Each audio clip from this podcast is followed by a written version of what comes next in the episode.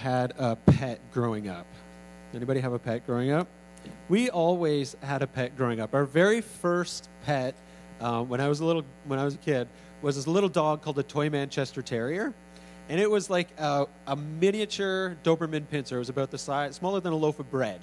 Smallest, one of the smallest dogs you could possibly get. The next dog we had after that was one of the biggest dogs you could possibly get. It was a Saint Bernard. Its name was um, Natalie. We called it Natty affectionately, and um, it was one of the most gentle dogs. Um, I love. I my parents actually had to uh, they had to put it down, and I actually every time I think about her, I'm almost on the verge of tears. Um, but we had, and then when I was growing up, we had all kinds of different pets. My parents ended up buying a farm, and so they had like all kinds of different animals. Um, and then there's the pets that Krista and me and the girls had.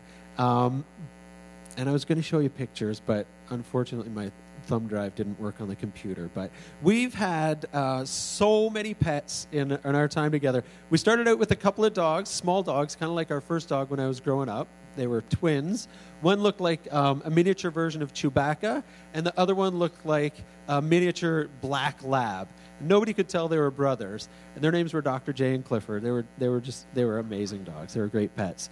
Um, we had a cat when we were um, when we moved to the farm. We ended up in, inheriting a cat, a painted turtle. We actually my girls saved a turtle and brought it home and had it as a pet for a while. We had lizards. We've had fish. We've had African tree frogs. We even had um, we had a goat. I'm sure you've probably heard the sad tale of our goat and. Um, oh, a whole colony of guinea pigs. When we got rid of our dogs, one of the first pets that we got was a little guinea pig, and his name was Wilbur. And um, one of our friends had two guinea pigs, and one of them died, and she said, You know what? They were together for so long that the other one's just heartbroken. It's a girl, and I know Wilbur's a boy, but she's past childbearing years. We're like, okay, whatever that means. She can't have kids anymore. So we take them, and within months, we had like 12 little guinea pigs running around in our house. Some of them were quite deformed, malformed little creatures. It was sad to say, but um, all this to say, this past week, I got, um, I actually got myself a new pet. And unlike my dogs, I take pretty good care of this pet. We're, we're horrible pet owners. But uh, in order to keep it alive, I actually only need to feed it and water it like once a week, which is awesome. Um, it's got its own special place in, in, my house that keeps it safe and, and clean and, uh, and comfy. And the thing about this pet is that other than the one time a week that I need to feed and water it, I never really have to do anything else with it. It's kind of the ideal pet. I don't have to walk it. It never needs to go to the vet. Um, and because I only have to feed it like once a week, if we go away, we don't actually have to worry about it. Can anybody guess what my pet is? It's not a snake. It's not a fish. It's not a lizard. It's not quite a rock, but it's kind of along those lines. It's actually this kind of ooey, gooey, um, yeasty, sharp smelling sourdough starter. Ah, yeah. Some of you are probably thinking, huh? How on earth could that be a pet? But as I was preparing this week, I, I found out some pretty interesting things about sourdough starters. And I, so I started up my own sourdough starter, and we'll see how it goes. But um, they're pretty amazing little things. The thing about, uh, about a sourdough starter is that for like thousands of years, the sourdough starter was actually one of the only ways that people had of acquiring the the uh, yeast that they needed or the leavening that they needed in order to make um, beer, which at some points in history was actually necessary for sustaining life, and in order to make bread, the leavening for bread. Um, and without a sourdough starter, sometimes it would be impossible for people to make bread and have the, uh, some of the necess- necessities of life. Um, so, for all practical purposes, throughout history, yeast has been an, act- an actually a necessary element. For thousands of years, bakers and brewers have relied on yeast, um, but they had no idea of what it actually was or how it actually worked. And it wasn't until the invention of the microscope when people were able to look under a microscope and see that inside of these sourdough starters, there were these yeasts that were helping them, uh, helping the starters to, to leaven the bread, that they figured out that, that yeast was actually a living organism. It can live with or without oxygen. It's actually a pretty fascinating um, organism. If you're a baker or a brewer, though, you'll also know that yeast is pretty temperamental. Is anybody a baker? Try baking with yeast? Some, some of you? So you probably know it's temperamental. If you use water that's too hot or too cold, the yeast might not activate. If you give it too much sugar or too little sugar, you'll ruin its appetite, and uh, whatever you're trying to make, make might not work out. Um, even, it, even sometimes when you've done everything absolutely right, sometimes it just doesn't work. And the opposite can be said. Sometimes you can screw everything up along the, proce- along the process, and, it's, and, it, and it works out just fine. But amazingly, um, for thousands of years, a variation of a sourdough starter was kind of the only way to keep bread, a life giving element um, and necessity around. So from this like disgusting, smelly blob of goop, you could get things like bread and rolls and pancakes and waffles. In fact, um, I brought a little sample of some of the things that you might be able to get from a sourdough starter. And I asked Bruce if it would be okay to throw these around, and he thought it might not be a good idea because maybe not everybody could catch, and I don't want to injure anybody. But here's a little example of what you might get from yeast. Something that looks like that to something that looks a little bigger, like that. Sharp corners too, so I didn't want to throw that around. Uh, to something that might even look a little darker, like this. We made pancakes actually for breakfast this morning. You make pancakes from using the yeast that. Um, does anybody back there feel uh, feel okay to catch a, a bagel? Yeah. So you could have a bagel like that, or you could have a bagel like that. All come from a sourdough starter. Do you guys want want some bread? There's some. There's a couple of more there.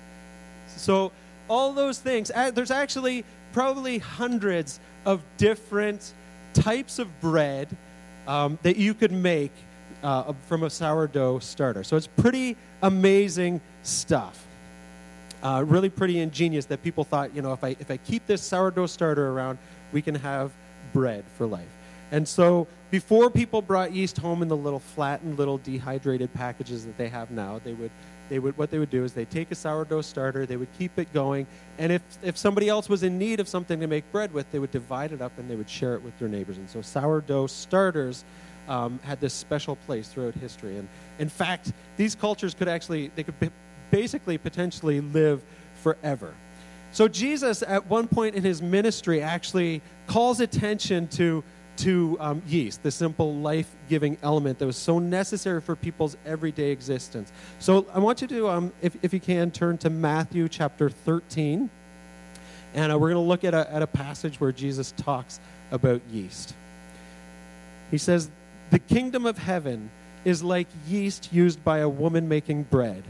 Even though she used a large amount of flour, the yeast permeated every part of the dough. So everybody knows that, or maybe you don't all know, but when you use yeast, you don't use a whole lot of yeast to leaven a whole, a whole bunch of flour. So you could have cups and cups of flour and just use a teaspoon or two of yeast, and that will, that will help the whole, um, whole bit of flour to rise. Jesus always used stories and illustrations like these when speaking to the crowds. In fact, he never spoke to them without using such parables. So in Jesus' parable about the yeast, the most remarkable thing is that is how just a small amount of yeast, when mixed in with a huge amount of flour, flour can actually transform it completely. The flour it was once a dry, kind of not necessarily useless, but solitary material on its own, kind of becomes a living population of organisms that can be formed into a much more useful substance, bread.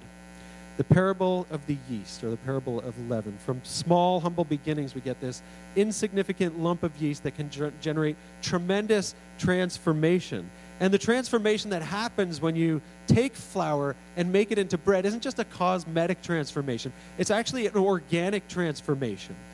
It's, there's a whole organic process that takes place, and as a result, bread is actually something different than just flour and yeast and water and salt and sugar.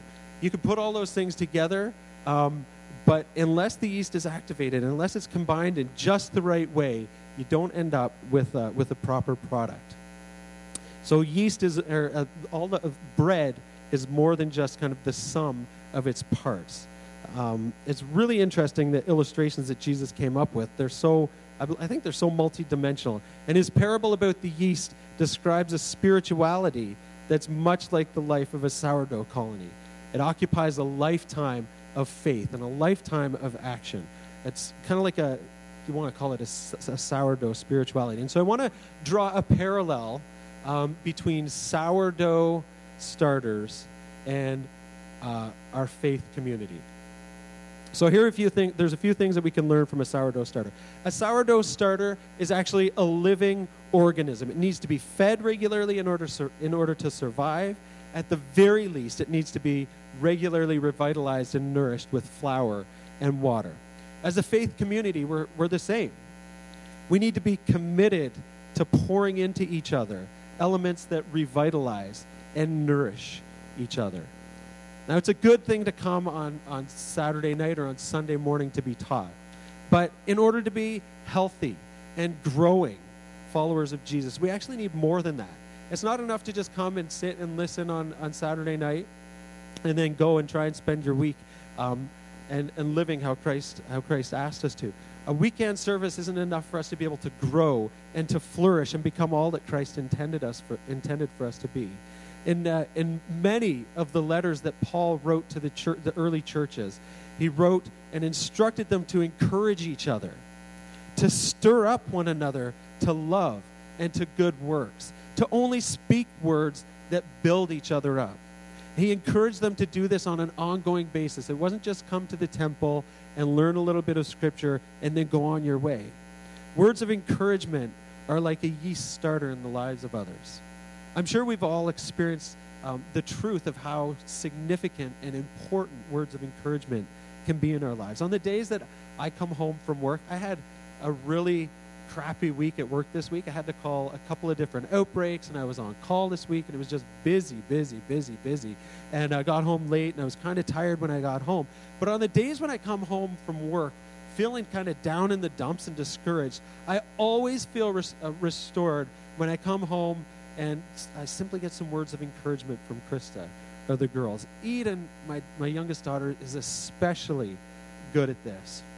When I come home feeling down in the dumps, she almost always, almost every night when I come home, she runs to the door, she charges, and she gives me a flying, jumping hug and almost knocks me over every time, but tells me in some way how much she loves me. And how can I not feel encouraged by those words of, and actions of encouragement? And so Scripture tells us that we need to pour into others with words of encouragement, words of truth, words of life, words of hope, in order for us to grow to the fullest poten- our fullest potential in Christ. And so I would encourage each of you to make sure that you're regularly and intentionally building into the lives of others, as Paul encouraged us to do in his letters. Another important thing that, uh, that we can notice about sourdough starters is that every part of a sourdough starter is absolutely essential for it to work and for it to survive. Here's the entire list of a, of a somewhat complicated sourdough starter. They're pretty basic, but here's a list of things that you would need if you wanted to make a really good sourdough starter milk, yeast, honey, water, and flour. And if you didn't have each of these ingredients and put them together just in just the right way, you wouldn't have a healthy workable sourdough starter. Each part is valuable. Each part is necessary in order for that sourdough starter to be what it needs to be and to be able to give life and sustenance to others. And it's the same way in our community, in our community of faith. Every member is valuable and every member is necessary. When Paul wrote to the church uh, in Corinth in 1 Corinthians 12, um, this will be up on the screen. He says, But our bodies have many parts, and God has put each part just where He wants it. How strange a body would be if it had only one part. Paul says that every member of the body is important, that the church isn't whole unless every member con- contributes. The body isn't whole unless we have all of our parts there. The church isn't whole unless every member is there and doing what they need to be doing and being who they need to be. Paul compares the church to the human body where every part is different, but unless every part works together, the body can't function. Much like each part of the body is needed to make a whole, healthy body, the church needs all of its parts to be whole and to be healthy. Basically, you could take Paul's words there in 1 Corinthians uh, 12 and sum it up in three simple words I need you. I need you. And each of you need each other. Christ valued each of us enough not just to come to earth and to serve, but to come to earth and to die for us. Remember that when you're stuck alone in a room with that person that you can just barely stand. Christ came to die for that person. Remember that when you're taking a long car drive with someone that you might not be uh, in, in, the, uh, in the best of relationships with. Christ came to die for that person. God loved them enough to send his son to die for them. We should love them equally as much. So not only does he love them, but he has a purpose for them.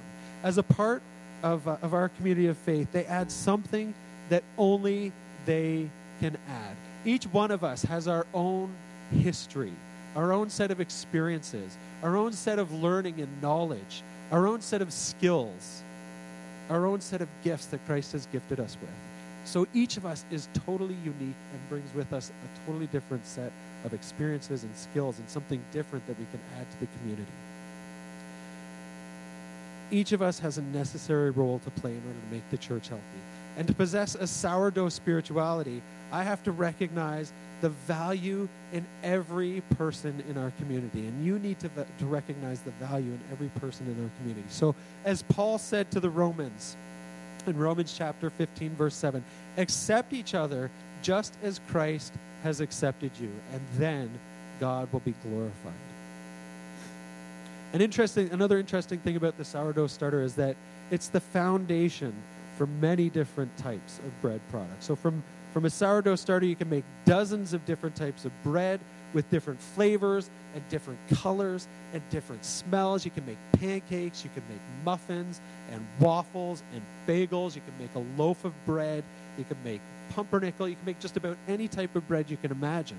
From one foundation comes virtually hundreds of different bread products.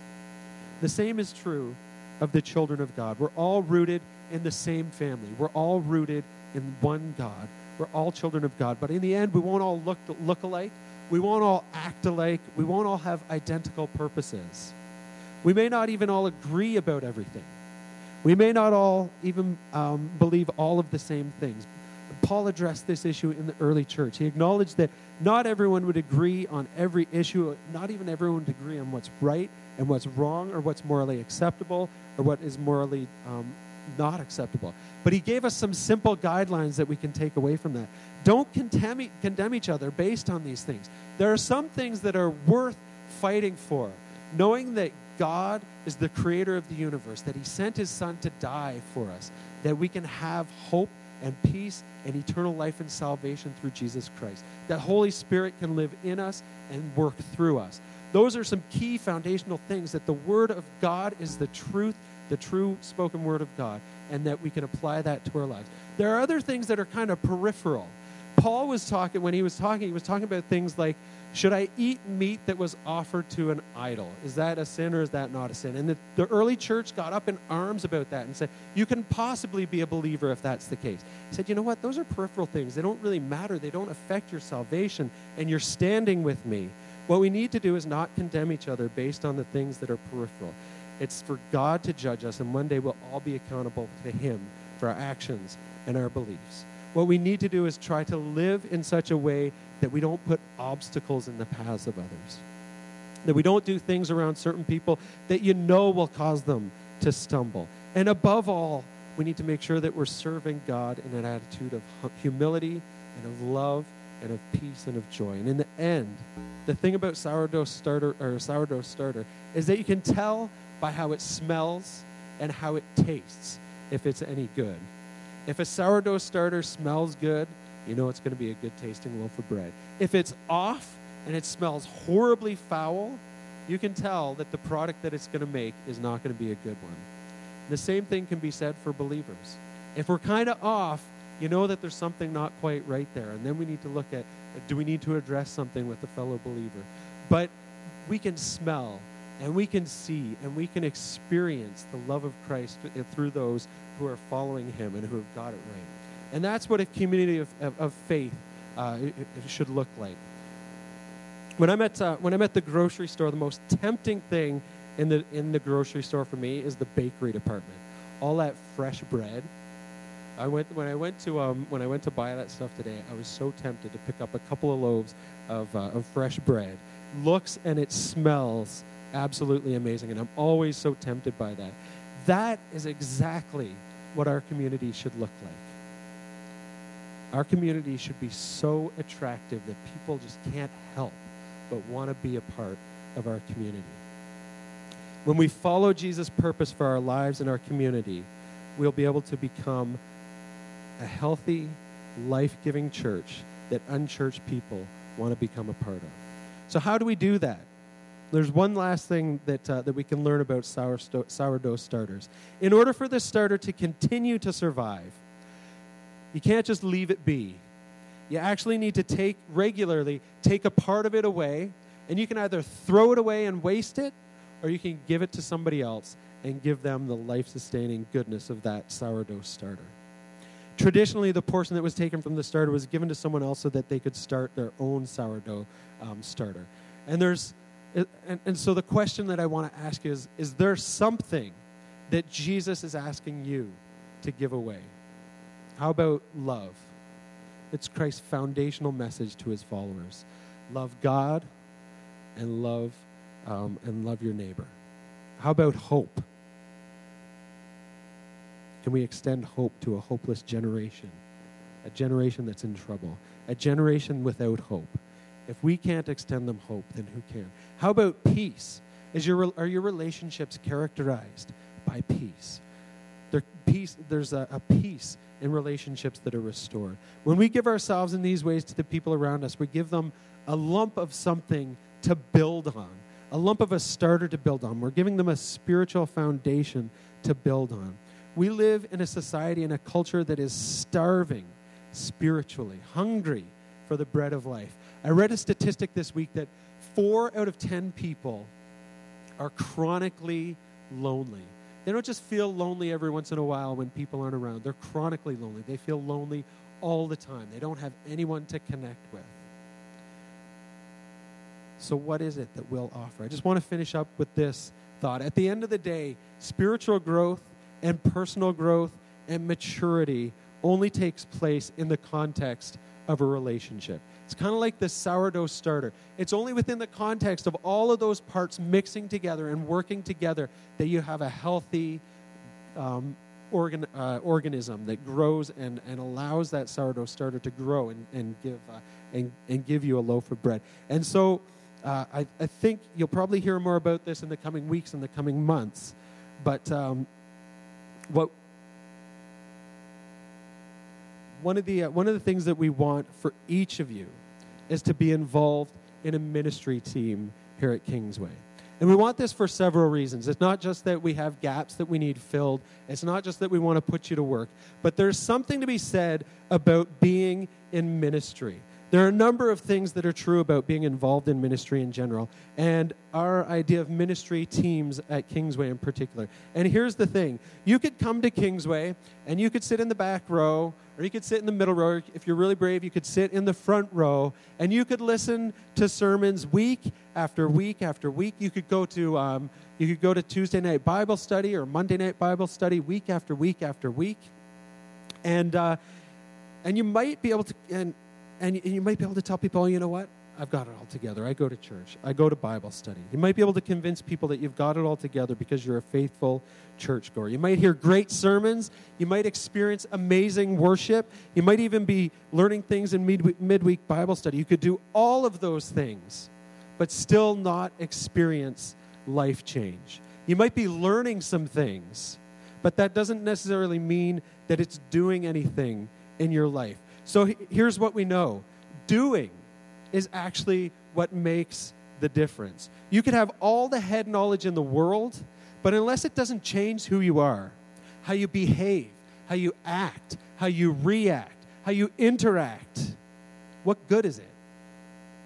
And so here's what we're hoping for we're hoping that each and every one of you will be plugged into a ministry in some way, shape, or form. And that as a part of a ministry team, you have the opportunity to start to put into practice what it is that you're learning on Saturday night, or Sunday morning if you're here on Sunday mornings, or Tuesday night at Bible study. They have an opportunity to serve. That's what the gospel tells us about Jesus. He didn't just come to earth to be served, He came to earth to serve others. And that's what we hope for you. We hope that you'd become more like Jesus through serving. But we also recognize that beyond just putting into practice what you've learned, we recognize that growth only takes place in the context of relationships. It's only in relationships that we can be held accountable. It's only in relationships that we can experience a sense of belonging, that we can experience a sense of, if I don't show up, I actually know that someone's going to miss me. It's only in, in relationships that we can truly feel cared about. Think about it. Any great examples of people in our community who have truly felt cared for occur in the context of relationship. As much as it's nice to have a visit from the pastor when you're in the hospital, or when you're not feeling well, or when you've just had a baby, or whatever it is, um, it's different when somebody shows up that you don't necessarily expect to show up. We kind of have this expectation that Mark should be involved in all of our lives as a pastor. It's, uh, you might not verbally acknowledge that, but there's an expectation that the pastor will be involved in our lives in certain ways. And I can guarantee you that Mark loves and cares for each of you. But I think there's this un- un- unspoken expectation that he will be involved in our lives.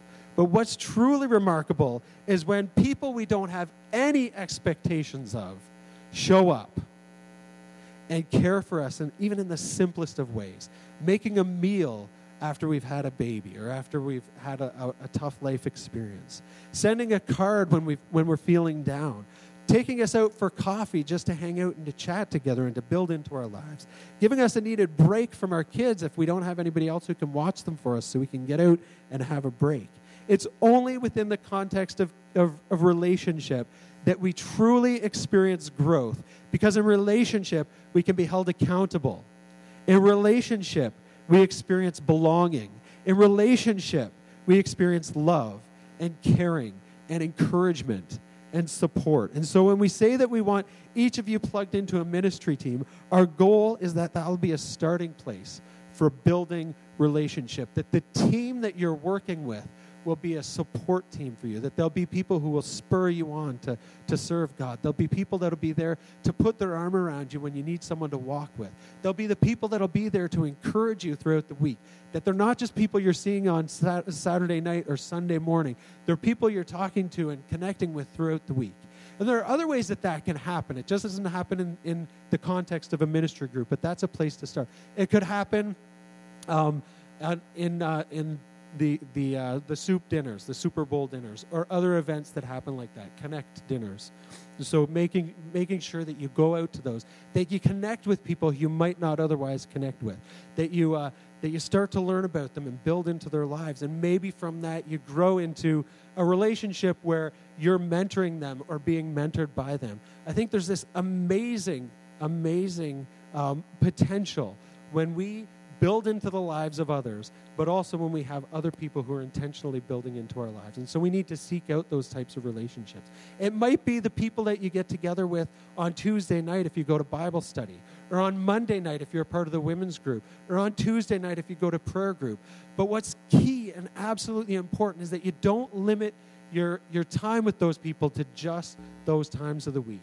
We need to be building into each other and encouraging each other in an ongoing basis. As Paul said, we need to make sure that we're speaking into people's lives and encouraging them all the time.